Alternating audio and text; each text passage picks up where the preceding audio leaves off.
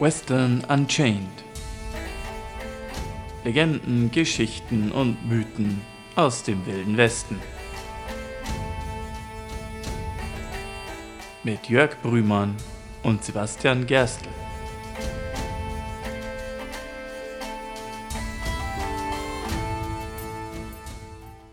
Howdy, herzlich willkommen zurück bei unserem kleinen Podcast Western Unchained, bei dem wir Geschichten aus dem wilden Westen wiedergeben und erzählen.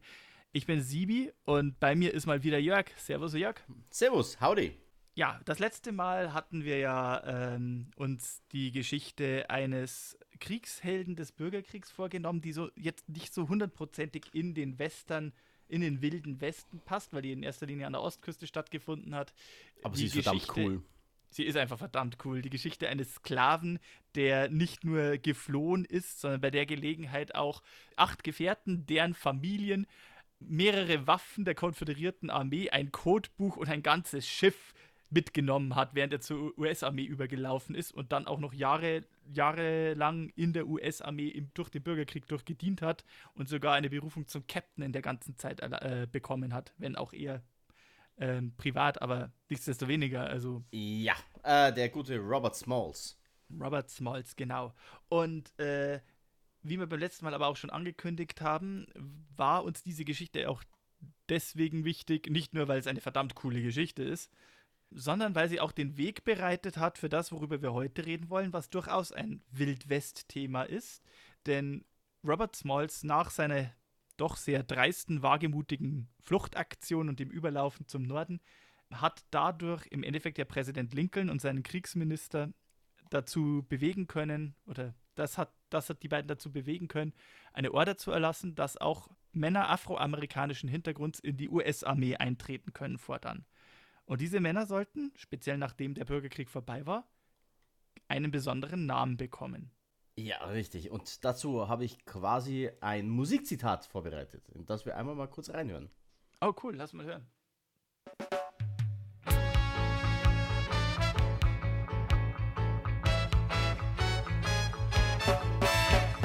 Buffalo Soldier, Ja, Sibi, du kennst den Song. Ich glaube, ihr kennt ihn ja. alle. Der gute Bob Marley. Ja, genau. Und der, der Text sagt auch schon, worum es geht. Ähm, um die Buffalo Soldiers. Bevor wir jetzt zu diesem Thema übergehen, Jörg, bevor, wir, bevor ich dich jetzt gleich loslegen lasse, wir haben ja noch ein Standardelement. Äh, ja. Nämlich, dass ich hier mir eine Zeitung vornehme ein bisschen Nachrichten aus dem Wilden Westen erzähle. Und nachdem wir die letzten Male jetzt doch eher sehr spezifische Themen hatten, die so auf bestimmte Einzelereignisse eingegangen sind, äh, wollte ich mal wieder mir eine Zeitung vornehmen und so ein bisschen einen Querschnitt machen über das, was so üblicherweise in diesen Zeitungen drin stand. Und ich habe da eine Zeitung gefunden, und zwar äh, eine aus Kansas, den Pleasanton Observer Enterprise vom 18. Oktober 1879. Okay, ähm, bin gespannt. Der hat eine, eine, eine, sehr schöne Byline oder einen sehr schönen Untertitel: uh, The Pleasanton Observer Enterprise Free and Unshackled. Nachdem er ja da oh. hier gerade von einem entflohen, entflohenen Sklaven und äh, befreiten, äh, befreiten Schwarzen gesprochen haben, äh, hat das einen schönen Beiklang. Ja, äh, ja, ja doch schon. Ja.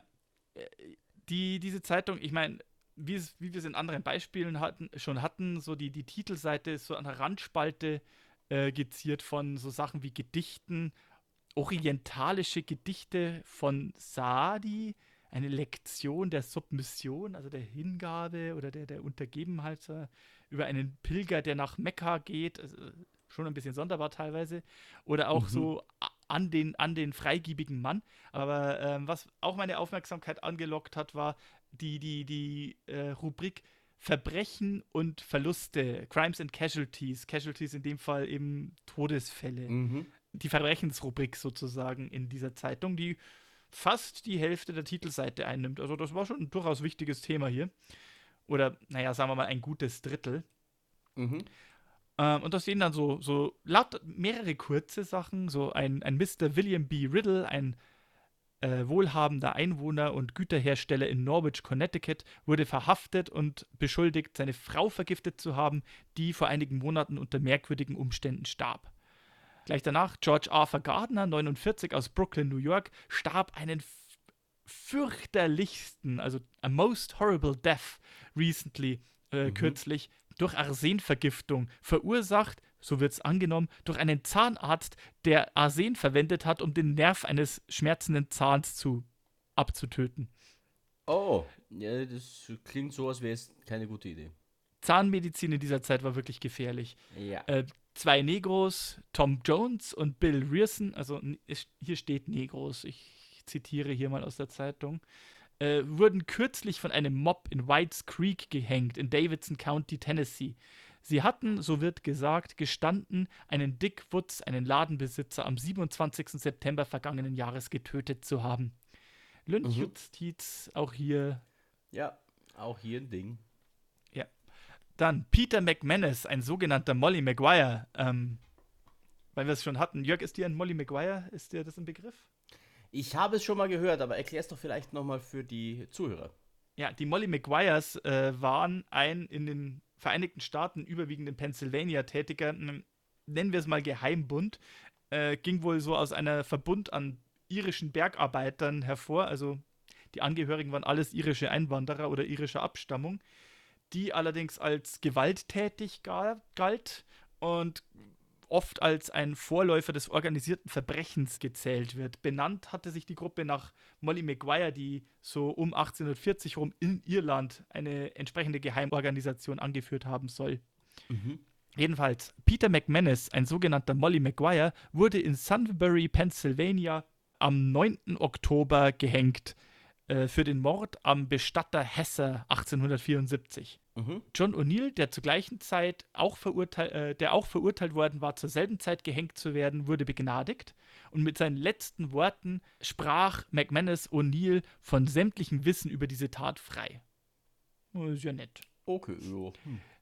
Dann haben wir hier ein bisschen was Längeres. Ah, jetzt haben wir eine echte Wildwest-Story. Oh, okay. Ein wagemutiger und erfolgreicher Überfall wurde in Glendale, Missouri, in einem, einem kleinen Bahnhof der Chicago und Alton Railroad, 15 Meilen östlich von Kansas City, verübt, in der Nacht auf den 8. Oktober. Mhm. Der durchfahrende Expresszug Richtung Osten, der Kansas City um 6.40 Uhr abends verlassen hatte, wurde durch ein Signal am genannten Ort gestoppt und sofort von einer Gruppe von etwa 18 oder 20 maskierten und bewaffneten Männern umstellt. Mhm. Die die Zugführer anhielten, still zu bleiben, während zwei von ihnen den, Expre äh, den Expresswaggon betraten, den Boten niederschlugen und ihm den Schlüssel des, zum Safe abnahmen, den sie aufschlossen und seines Inhalts beraubten. Mhm. Dann ritten sie davor, äh, ritten sie von dannen, ohne einen der Passagiere zu behelligen die Handlungen dieser, äh, dieser Banditen zeigt, dass der Plan gut, gut ausgeheckt worden war und sicherlich auch gut ausgeführt.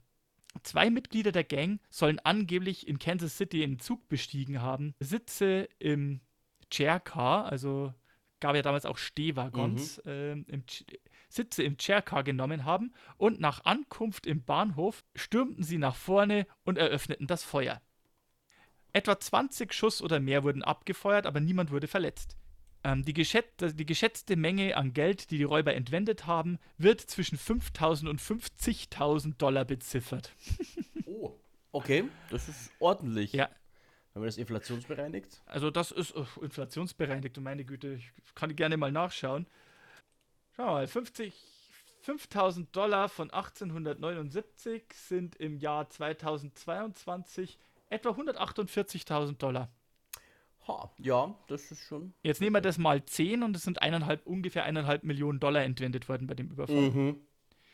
Die United States Express Company, die die Opfer dieses Überfalls waren, geben an, dass 6000 Dollar in Währung entwendet wurden, zusammen mit einigen wertvollen Securities, also Wertpapieren, mhm. deren Wert allerdings nicht weiter verhandelt oder festgelegt werden kann. Die Express Company bietet eine Belohnung von 2500 Dollar, hm. ja, ordentlich, ja. Äh, für das Ergreifen der Banditen, äh, auf die die Chicago und Alton Railroad noch zusätzliche 1000 Dollar each, also für jeden, für die Festnahme und Verurteilung drauflegen wird. Oh wow, okay. Die, die meinten es ernst. Aber äh, lustigerweise im selben Abschnitt sind auch Militärnachrichten. Zum Beispiel die Chickasaw Guards von Memphis Mhm. haben den ersten Preis erhalten für die am besten gedrillte Militäreinheit, sowohl in den St. Louis und den Columbus, Ohio Fa- äh. Ja, dann nähern wir uns schon langsam unserem Hauptthema. Ja, und da kommen wir doch gleich mal zum Hauptthema. Mhm. General Pope hat einen Generalbefehl erlassen, in dem Captain Francis Dodge von Company D der 9. Kavallerie und die Offiziere und Männer unter seinem Kommando besonders hervorgehoben und gelobt werden für die Galanterie und das soldatenhafte Benehmen, das sie gezeigt haben in ihrem erzwungenen Marsch unter besonders gefährlichen Bedingungen, um die belagerten Einheiten von Captain Payne in Mint Driller zu entsetzen. Mhm. General Pope sagt, der Bericht, mit dem dieses Ergebnis angekündigt wird, wird mit der äußersten Kürze geschrieben und zeigt, dass Captain Dodge zusätzlich zu seinen anderen Qualitäten eine hervorragende Bescheidenheit besitzt, die immer den wahren Soldaten auszeichnen sollte. Sein Verhalten wird hervorgehoben, damit, andere, damit alle Offiziere in dieser Einheit es nachahmen können und wird zu gegebener Zeit der Aufmerksamkeit der Regierung vorgelegt werden. Mhm. Und das ist inso insofern interessant, weil die 9. Kavallerie Mhm. Zusammen mit der 10. Ja, die beiden Kavallerieeinheiten der Tata Buffalo Soldiers bilden. voller Name die 9. und 10. Colored US Cavalry. Aber ja, Ja, genau.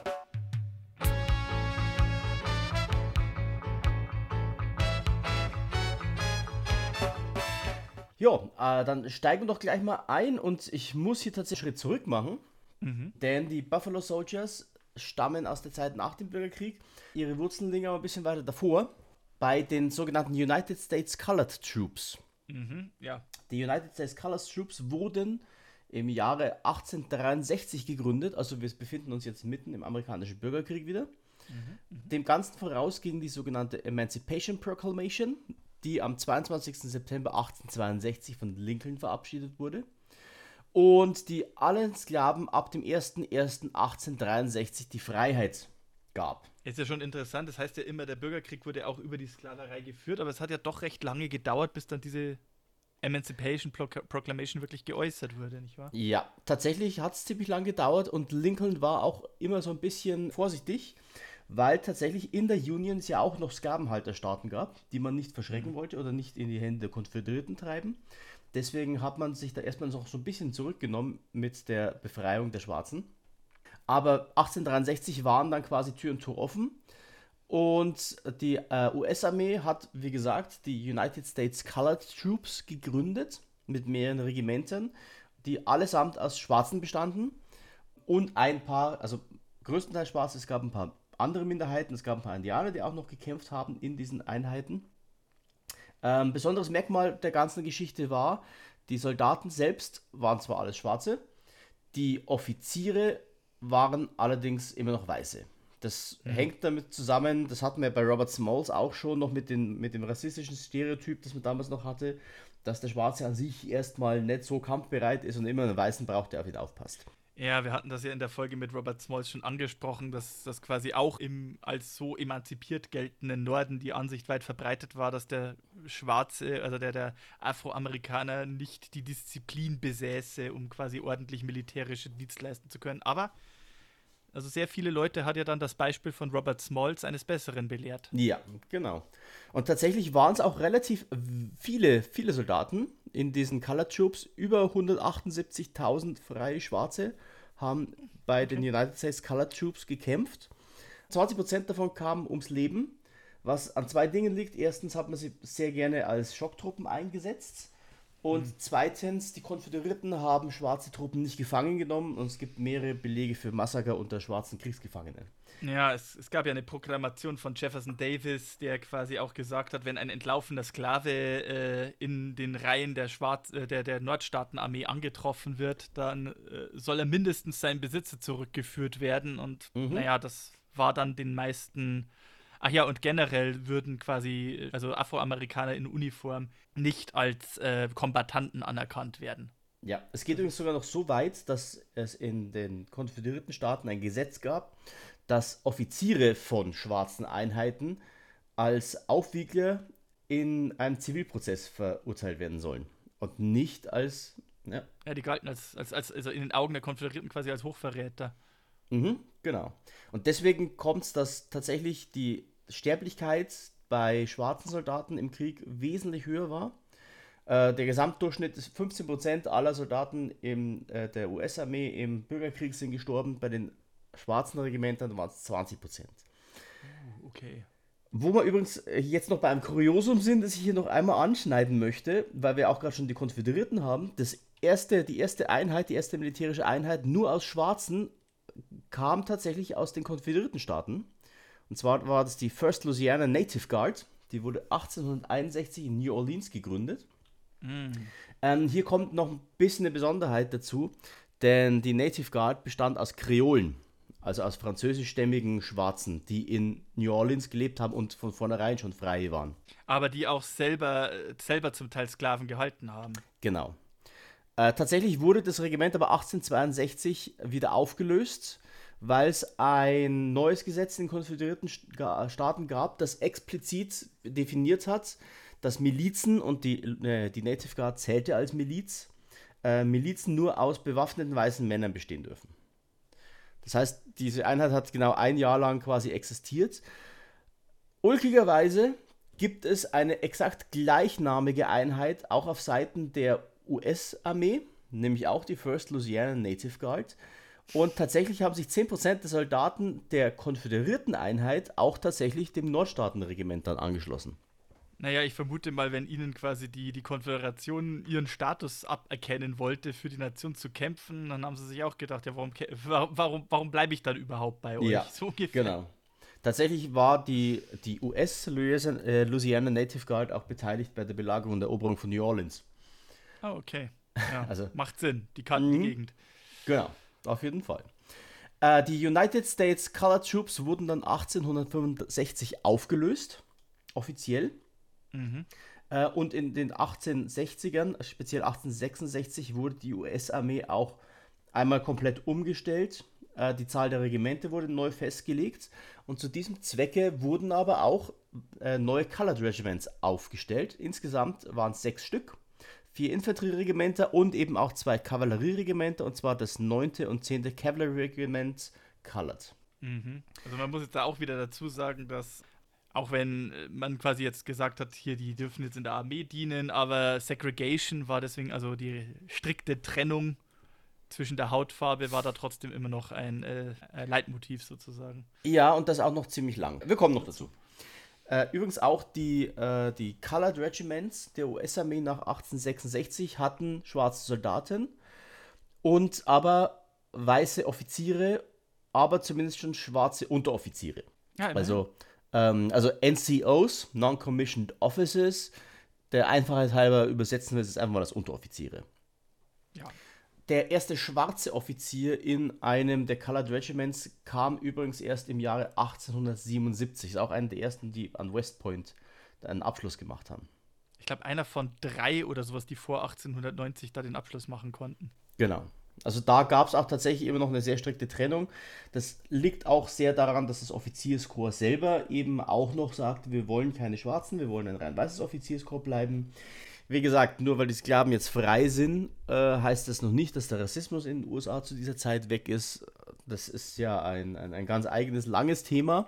Mhm, ähm, man, man, man, liest dann auch so Sachen, dass eben die schwarzen Soldaten auch vom Sold deutlich weniger verdient haben als die ja. weißen Soldaten. Ich so, ein, eine Sache, die wir bei Robert Smalls unter den Tisch fallen haben lassen, war zum Beispiel, dass er am Ende mit den ganzen Kommissionen, die er bekommen hat, als einer der bestbezahlten schwarzen Soldaten in der gesamten äh, Armee galt und er hat in etwa mhm. das verdient, was ein Weißer auch bekommen hat. Also. Hm. Ja. Äh, tatsächlich ist es auch so, dass es, äh, es gab auch ein paar Leute, die lobend über schwarze Soldaten gesprochen haben. Einer davon ist John Pershing. Äh, der Name sagt dem einen oder anderen vielleicht was, weil Fahrzeuge und Raketen nach ihm benannt wurden. äh, das war tatsächlich aber auch seinem Ruf nicht unbedingt zuträglich. John Pershing nannte, äh, wurde an, äh, in West Point nämlich von Soldaten, die mit seinen Ausbildungsmethoden nicht so ganz zufrieden und glücklich waren, oft auch, Obacht Zitat, Nigger Jack oder Blackjack genannt. Nett, okay. Ja, sprach aber Lebzeiten immer davon, dass die Buffalo Soldiers, wir kommen gleich noch zum Namen, sehr, äh, sehr mutige, sehr tapfere und auch sehr aufrichtige Soldaten waren. Wie viele Einheiten gab es denn dann? Äh, An Schwarzen? Ja. Insgesamt sechs. Also Okay. die beiden Kavallerieregimenter, das 9. und das und 10. zehnte? Ja, und es gab noch vier Infanterieregimenter, und zwar das 24., das 25. und das zweite 38. und theoretisch noch ein weiteres. Man muss aber dazu sagen, dass später die Infanterieregimenter noch zusammengelegt wurden, sodass es dann noch zwei Colored Infantry Regiments gab. Und zwar das 25. und das 24. Aber die allermeiste Zeit ist, glaube ich, bei den Buffalo Soldiers, wenn davon die Rede ist, in den allermeisten Fällen sind sowieso die 9. und die 10. Kavallerie gemeint. Genau. Tatsächlich die 9. und die 10. Speziell, wenn man es ganz genau nimmt, die 10. Aber die beiden Regimenter sind so die, die namensgebenden und prägenden. Verstehe. Und tatsächlich haben sie ihren Namen aus den Indianerkriegen. Äh, ab 1867 gibt es eine Reihe von Kriegen gegen die Indianer und vor allem gegen die Plains-Indianer, die Prärie-Indianer. Und daher stammt auch der Name. Äh, dazu gibt es allerdings mehrere Theorien. Die häufigste, die man so liest und hört, ist, dass der, der Name von Apachen stammt, weil die Haare der schwarzen Soldaten, diese lockigen, krausen Haare, die die Soldaten hatten, sie sehr an Bisons erinnert haben. Mhm. Und deswegen nannte man sie Buffalo Soldiers. Die Comanchen wiederum, das ist dann eine etwas, äh, etwas freundlichere Theorie, das haben sie wohl Wild Buffaloes genannt. Und beide, Na also der Name generell fing übrigens sehr gut bei den, äh, bei den Buffalo Soldiers, weil die das wiederum umgemünzt haben, weil sie ja wussten, dass so ein wütender Büffel schon echt eine, eine Macht ist in der Prärie und Mhm, haben das so ja. ein bisschen zu ihrem eigenen Ehrentitel dann auch erklärt. Ja, ich glaube, so ein anrumpelter Büffel, ähm, ja, der macht erstmal alles platt und der ist auch nicht so leicht aufzuhalten. Ich meine, es gibt einen Grund, warum die Büffelgewehre extrem großes Kaliber waren. Ja, definitiv. Tatsächlich gibt es noch eine dritte Theorie von den Prärie-Indianern, die die Soldaten Buffalo Soldiers nannten, weil sie im Winter Mäntel aus Büffelfell getragen haben. Das sind so die drei gängigsten Theorien, die ich gefunden habe. Aber letzteres kann ich mir vorstellen, dass das nicht ausschließlich auf die äh, Einheiten da zuzutreffen wären. Aber hm. Also die erste, die, die erste Theorie von den Apachen mit, dem, mit der Anspielung auf die, auf die Haare der Soldaten, die übrigens auch längere Haare tragen durften als andere, okay, ähm, das ist so die gängigste. lustig, okay. Wir haben auch das Lied schon angespielt. Buffalo Soldier spielt übrigens auch auf eine, äh, eine, eine, eine äh, Besonderheit eben dieser Soldaten an. Die wurden in den Indianerkriegen sehr oft eingesetzt. Und Bob Marley in seinem Lied deutet quasi darauf hin, dass der ehemalige Sklave jetzt den Eingeborenen bekämpft und das alles für den weißen Mann. Uh, okay, ja, der ähm, Bob Marley hat ja sehr über die Entrechtung und über die, naja, wie soll ich sagen, die Unterordnung von, von, ja, als Jamaikaner war er ja auch äh, afroamerikanischer Abstammung und hat Genau. das sehr, äh, sehr, äh, sehr verbittert oft oder in, in Ja. seine Musik mit, mit übernommen. Ja, genau. Äh, und auch sehr viel Gedenkkultur. Tatsächlich hat es auch sehr lange gedauert. Ich glaube, 2013 gab es die erste Ehrung der Buffalo Soldiers als äh, für ihre vielen Beiträge und Einsätze. Jetzt nicht zwingend zum Indianerkrieg, aber wir kommen noch dazu. Die haben auch noch in ein paar anderen Konflikten mitgekämpft. In den Indianerkriegen passen sie halt perfekt in das äh, Wild West Setting mit rein, das wir hier Okay. besprechen. Insgesamt haben übrigens 23 Buffalo Soldiers während der Indianerkriege die Medal of Honor verliehen bekommen. Ja, immerhin. Und wenn man eben auch sagt, dass es die Indianer waren, die ihnen den Namen Buffalo Soldiers verliehen haben, dann ist das ja eigentlich, also das passt ja genau mitten in unser, äh, in unser Setting sozusagen hinein. Ja. Ich meine, wir haben jetzt die Indianerkriege natürlich erwähnt, aber die Indianerkriege sind natürlich etwas, uff, ist jetzt so ein hochkomplexes Thema, das wir jetzt nicht einfach so am Rande äh, von diesem Podcast so nebenher behandeln sollten. Das ist etwas, das erfordert viel Feingefühl und mindestens eine, wenn nicht sogar mehrere Folge, weil das war ja eine Reihe von diversen Konflikten äh, in diversen Staaten an diversen, Fronti äh, an diversen Teilen der Frontier. Das hat mindestens eine, wenn nicht sogar mehrere andere Folge, äh, Folgen verdient. Ja, das machen wir auf jeden Fall nochmal in einer eigenen Folge. Mindestens Ja, eine eigene Folge. Aber wir, wir erwähnen das an dieser Stelle auf jeden Fall, weil die sind ja für die Identität der Buffalo Soldiers, also die Identität dieser Einheiten, äh, weil die ja einfach da zum Einsatz kamen äh, und auch da, daher den Namen bekommen haben, einfach äh, essentiell, einfach wichtig, kann man also nicht unerwähnt lassen. Ja. Äh, ein, ein zweiter Einsatz der, der 9. Kavallerie übrigens passt auch perfekt ins Setting und streift etwas, was wir später noch in einer anderen Folge mal besprechen wollten. Mhm. Der, die 9. Kavallerie war nämlich auch beteiligt am Johnson County War. Ei, okay, ja. Ähm, Ja. ja, das ist wirklich ein Kapitel für sich. Ich glaube, das sollten wir uns demnächst auch mal vornehmen. Ich schneide es Ähm, einmal kurz an, damit die Leute wissen, worum es ja. geht. Der Johnson County War war ein Konflikt zwischen Farmern und Ranchern, der sehr schnell sehr eskaliert ist. Und so dass die, ähm, dass der Gouverneur dem Präsidenten äh, Bescheid gesagt hat und damals Präsident Benjamin Harrison hat äh, die Armee losgeschickt, um das Ganze zu beenden. Und zwar erstmal die 6. Kavallerie, eine Einheit aus Weißen, die dann aber ziemlich schnell abgelöst werden sollten von der 9. Kavallerie, die man extra angefordert hat, um die 6. zu ersetzen, weil die 6. unter so starken politischen und sozialen Druck kam, dass man sie ersetzt hat gegen Buffalo Soldiers. Was natürlich die Frage stellt, ob die, das Entsenden der Buffalo Soldiers in diese aufgeheizte Situation und noch dazu in Wyoming, wo zu diesem Zeitpunkt relativ wenige mit entsprechendem afroamerikanischen Hintergrund ansässig waren, äh, ob das so ernsthaft zu der Entspannung der Lage beigetragen hat. Aber da gehen wir tatsächlich später drauf ein, denn ähm, die Geschichte hinter dem Johnson County war ist tatsächlich noch mal eine ganze Spur komplexer als so geschildert und auch bis zu einem gewissen Grad bitterer und gleichzeitig abstruser. Das kann ich versprechen. Oh ja, aber also am ich habe es einmal kurz äh, durchgescreent, worum es geht. Es ist tatsächlich eine sehr abstruse Story.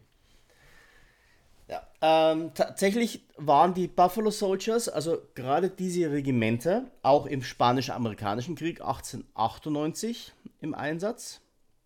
Ähm, und auch bei der Invasion der Philippinen 1899. Äh, Okay. Das ist tatsächlich ein interessanter Fakt. Also wir bewegen uns jetzt hier raus vom amerikanischen Kontinent und wir sind schon am Ende des Wilden Westens so ein bisschen. Das Interessante ist aber tatsächlich, dass es gerade bei der Invasion der Philippinen unter den schwarzen Soldaten starke Opposition gegen den Krieg gab, weil viele Schwarze Beziehungen geknüpft haben zu den, Zitat, braunhäutigen Eingeborenen auf den Inseln. Und auch wohl sehr viele schwarze Soldaten da dann desertiert sind oder sich den philippinischen Rebellen angeschlossen haben. Au, okay, das ähm, mag jetzt dem Ruf der Einheit nicht unbedingt so förderlich zugetragen sein, aber andererseits könnte man meinen, so verständlich. Ich glaube, wenn die auch in der, auf der eigenen Seite nicht so viel Respekt von den weißen Offizieren und den anderen Soldaten bekommen haben, warum sollten sie dann welche, die so auf dem ersten Eindruck ähnliche, ähnlichen Hintergrund, ähnliche Wurzeln haben, warum sollten die dann gegen die Ja. kämpfen? Genau. Ja. 1916 übrigens haben die Buffalo Soldiers auch an der am, äh, mexikanischen Expedition teilgenommen, wo sich die USA dann in den mexikanischen Bürgerkrieg um Pancho Villa eingemischt haben. Oh, okay. Und sie haben auch im Zweiten Weltkrieg gekämpft. Allerdings, und da kommen wir dann zu dem Punkt, gab es immer wieder mal Probleme mit der Segregation bei den Einheiten, sodass Harry Truman 1948 mit der Executive Order 9981 die Segregation in der US Army abgeschafft hat. Okay, das hat noch ganz schön lang gedauert. Ja, bis nach dem Zweiten Weltkrieg tatsächlich. Mhm. Deswegen hat man dann die Regimenter aufgelöst und hat die Einheiten neu verteilt, so dass wir ab sofort gemischte Einheiten bei der US Army haben. Die Regimenter selber, also die 9. und die 10. Kavallerie, gibt es übrigens tatsächlich noch. Die sind jetzt ein gemischter Truppenverband, Mhm. Also ein gemischt farbiger Truppenverband und sind im Moment, soweit ich weiß, als Panzereinheit unterwegs. Okay. Also das ist Ja gut, die Panzereinheiten sind ja effektiv sowas, die sind äh, effektiv die Nachfolgeeinheiten der Kavallerie. ja Ich glaub, genau. es, es gibt noch so vereinzelte, versprengte, berittene Einheiten, aber in erster Linie haben die Panzer die berittenen Einheiten abgelöst. Oder Ja, also witzigerweise, die, die, die Story ist die, dass die Kavallerieregimenter dann zwischenzeitlich während Korea und Vietnam zu Airborne wurden, also zu Luftlandeeinheiten. Wir kennen das aus dem Vietnamfilm mit den Hubschraubern. Und dann Mhm. viele von diesen Einheiten später zu Panzereinheiten umgebaut wurden. okay, ja. Genau, also Custers Einheit zum Beispiel war eine, äh, war eine Luftlandeeinheit. Oder eben auch die 9. Kavallerie war in Vietnam als Luftlande, als Air Cavalry unterwegs. Mhm. Gut, aber damit gehen wir jetzt sehr weit Ja. in die Moderne. Genau. Ähm, gehen wir zurück zu den Buffalo Soldiers. Tatsächlich, wie gesagt, sie waren. Ähm, es, es gab sehr viele positive Stimmen, die gesagt haben, also zum Beispiel John Pershing.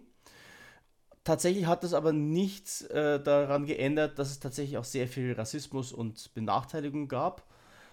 vor allem gab es immer wieder Übergriffe auf schwarze Soldaten in Uniform auch. Also da gab es immer wieder mal Berichte, dass Leute zusammengeschlagen wurden. Hm. Von da ist es eine sehr problematische Geschichte. Der, also der Umgang mit den, äh, mit den Buffalo Soldiers und oftmals wurden sie eben auch sehr äh, in, in vorderster Reihe eingesetzt in irgendwelchen Schlachten, weswegen die Buffalo Soldiers auch immer höhere Verlustzahlen hatten als Ja. andere Einheiten. Das ist, ähm, ja, kann man sich denken, was die Beweggründe dafür waren. Aber wahrscheinlich kriegen sie dadurch auch den Ruf, den sie oft hatten, besonders furchtlos und besonders äh, ja, rabiat zu kämpfen. Ja, Weil wenn sie halt immer in den, in den, an vorderster Front und in den schwierigsten Situationen sind, naja, dann muss man auch entsprechend kämpfen, um da lebend rauszukommen. Ja. Es gibt übrigens ein Gedicht, das von einem der Buffalo Soldiers der 9. geschrieben wurde. Ich zitiere mal. The rest have gone home to meet the blizzard's wintry blast. The ninth, the willing ninth, is camped here till the last. We were the first to come, we'll be the last to leave. Uh, why are we compelled to stay? Why this reward receive? In warm barracks, our recent comrades take their ease, while we poor devils and the Sioux are left to freeze. Also, die Buffalo Soldiers haben das also so schon ein bisschen mit verbissenem Stolz gesehen Mhm. und sind ja auch tatsächlich sehr bekannt dafür, dass sie eben sehr, sehr kampfstark und sehr einsatzfreudig waren. Aber ja, man kann auch fast sagen, was blieb ihnen da auch anderes übrig. Ne? Ja, das stimmt.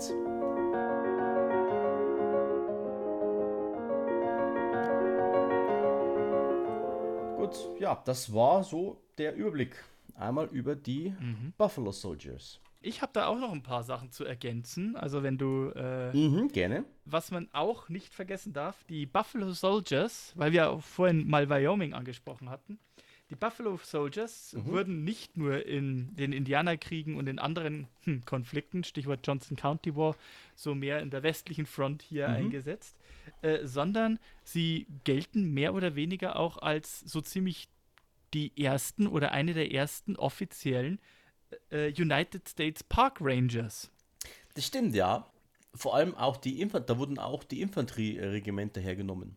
Mhm. Die, das 24. war nämlich zum Beispiel, äh, hatte die Aufgabe, auch den Yosemite Nationalpark zu bewachen. Genau, weil, ähm, also bevor, bevor sowas wie der National Park Service in den USA äh, eröffnet wurde, ich meine, die, die Idee, dass so, so bestimmte Sachen wie eben der Yosemite National Park, die galten schon so als, als Naturdenkmäler und quasi besonders Kultur, besondere Schätze, die es zu bewahren gilt.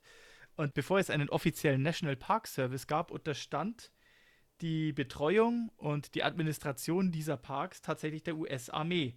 Und speziell, also Yosemite äh, war unterstand so zwischen 1891 und 1913 äh, der US-Armee.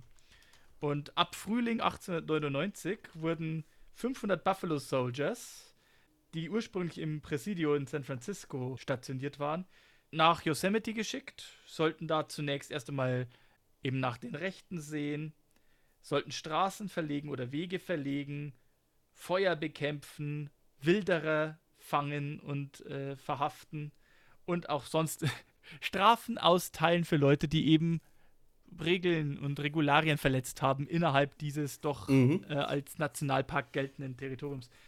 Und insgesamt ungefähr 500 Buffalo äh, Soldiers wurden da so zwischen 1899 und 1904 in dieser Aufgabe eingesetzt. Und was, was ich auch sehr interessant fand, in den Reihen der Buffalo Soldiers, eigentlich sogar noch während des Bürgerkriegs, aber dann eben auch noch ungefähr äh, unmittelbar danach, war eine Frau. Oh, Ja. das habe ich noch nicht rausgefunden. Und zwar eine Cathay Williams, Mhm. geschrieben also wie Kathay. Äh, Mhm. Wahrscheinlich auch was, was eher gedacht, dass man das Cathy Williams spricht. Mhm. War eine sogenannte sogenannte Kontrabande, also eine entflohene Sklavin, die sich dann in den Reihen der US-Armee wiedergefunden hat.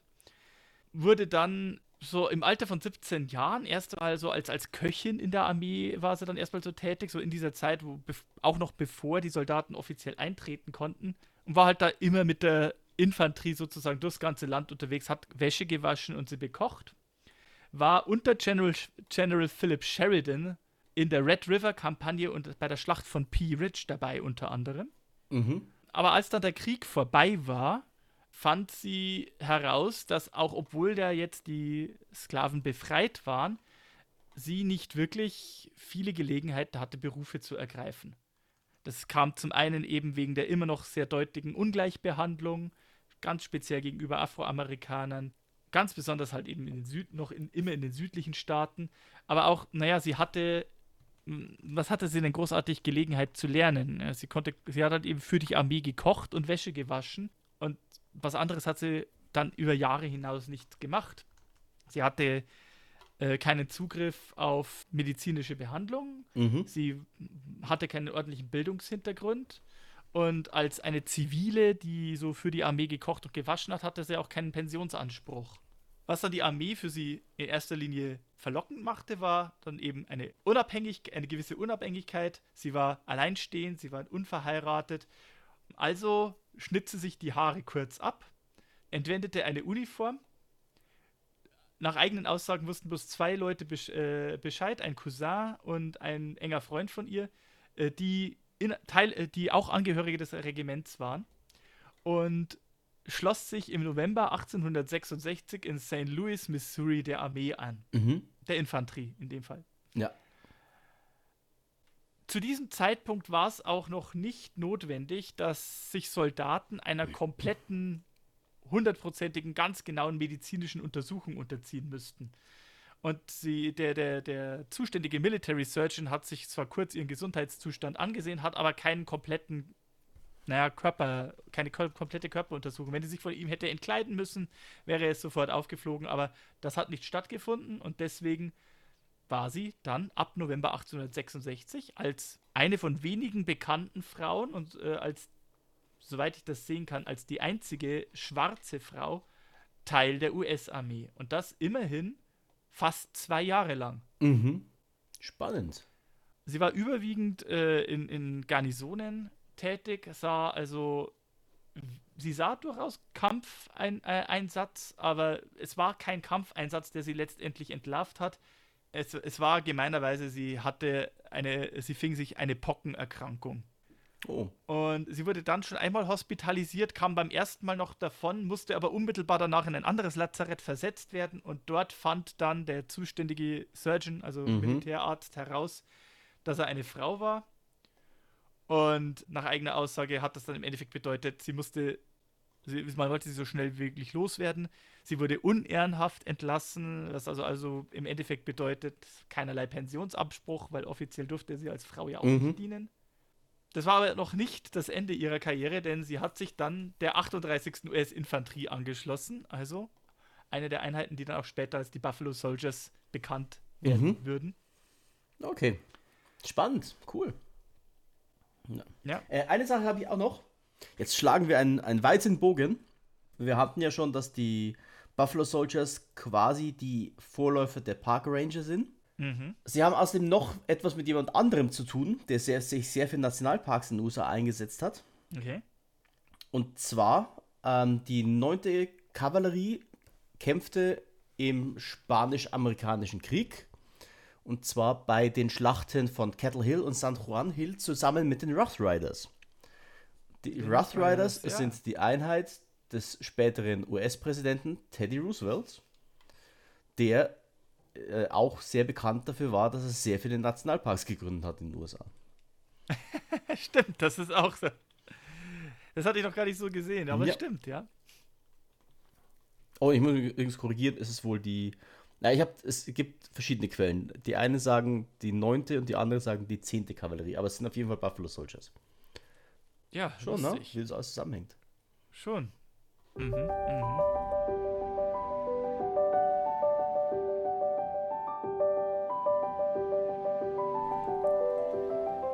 Ja, also in diesem Sinne, also man merkt dann auch, also äh, wie du schon vor, vor, vorgegriffen hast, die, die Buffalo Soldiers haben da durchaus ihren Eindruck im Wilden Westen hinterlassen. Ja. Und sind auch heute noch, also sie, sie haben sich ja heute noch ihren Namen äh, so als, als, äh, als, als Ehrbezeichnung mehr oder weniger für sich selber mhm. behalten. Was ja doch auch bemerkenswert ist irgendwo. Ja. Finde ich. Also generell zählte Buffalo Soldier auch lange Zeit noch als äh, inoffizieller Ausdruck für schwarze US-Soldaten. Ja. Aber wie gesagt, ich fand, ich fand dann auch diese Entdeckung, diese, diese Recherche mit Kathy Williams, also äh, als, als äh, natürlich unter dem Namen äh, William Cafe hat sie sich Mm, okay. Ja. Mhm. Hat sich dann angeboten. Und sie war die erste afroamerikanische Frau in Diensten der Armee und der einzige bekannte weibliche Buffalo Mhm. Soldier. Ähm, aber es gab ja während dem Bürgerkrieg auch andere Beispiele von, von Frauen in Männerkleidung, aber auch Frauen in Frauen. Also es gab auch ein oder zwei Frauen, die für die US-Armee im Bürgerkrieg tätig waren. Äh, und quasi auch sogar eine, die ein Offizierspatent erhalten hat. Die gute Mary Edwards Walker. Vielleicht können wir später auch mal was zu ihr Mhm. erzählen. Die ist auch eine sehr bekannte und sehr spannende Figur. Ja. Auf jeden Fall. Und ansonsten sind wir jetzt wieder an dem Punkt angelangt, wo ich meinen Standardsatz sage. Wenn es euch gefallen hat, wenn ihr Fragen habt, wenn ihr Feedback habt. Halt, Moment, du hast noch was, Was? vergessen. Was haben wir vergessen? Äh, wir haben ja noch immer dieses, dieses äh, kleine Segment auch. Ähm, was hat das Ganze eigentlich beeinflusst? Gibt es denn, außer jetzt zum Beispiel, dass Bob Marley ein Lied gesungen hat, noch etwas über die Buffalo Soldiers, die die in irgendeiner Form verewigt hat? Also, ja, gibt es. Also, es gibt tatsächlich mindestens einen Film, der als Western klassifiziert Mhm. ist, der sich die Buffalo Soldiers zum Thema nimmt. Mhm. Also zum einen gibt es, das ist wahrscheinlich der deutliche bekanntere Film, auch wenn es eher so ein, ein Kriegsdrama ist. Aber es geht da zumindest um äh, eines der ersten, frühesten afroamerikanischen Regimentern im Bürgerkrieg. Mhm. Das ist der Film Glory von 1889, der äh, unter anderem frühe Rollen von Denzel Washington und Morgan Freeman hat Mhm. und der sich quasi so von der Formierung der Einheit bis zur Schlacht, bis zur zweiten Schlacht von Fort Wagner erstreckt. Mhm. In einer weiteren Rolle, wobei mich das ein bisschen wundert, äh, Matthew Broder Broderick als Colonel Robert Gould Shaw, also der, der Kommandant der entsprechenden Einheit, Mhm. also weißer Offizier der schwarzen Einheit, wir haben es ja bereits gehabt, der damals auch sehr von der Kritik sehr äh, positiv aufgenommen worden ist und der auch Denzel Washington seinen Oscar verschafft hat. Ah, okay. Ist schon wert zu, äh, zu erwähnen. Mhm.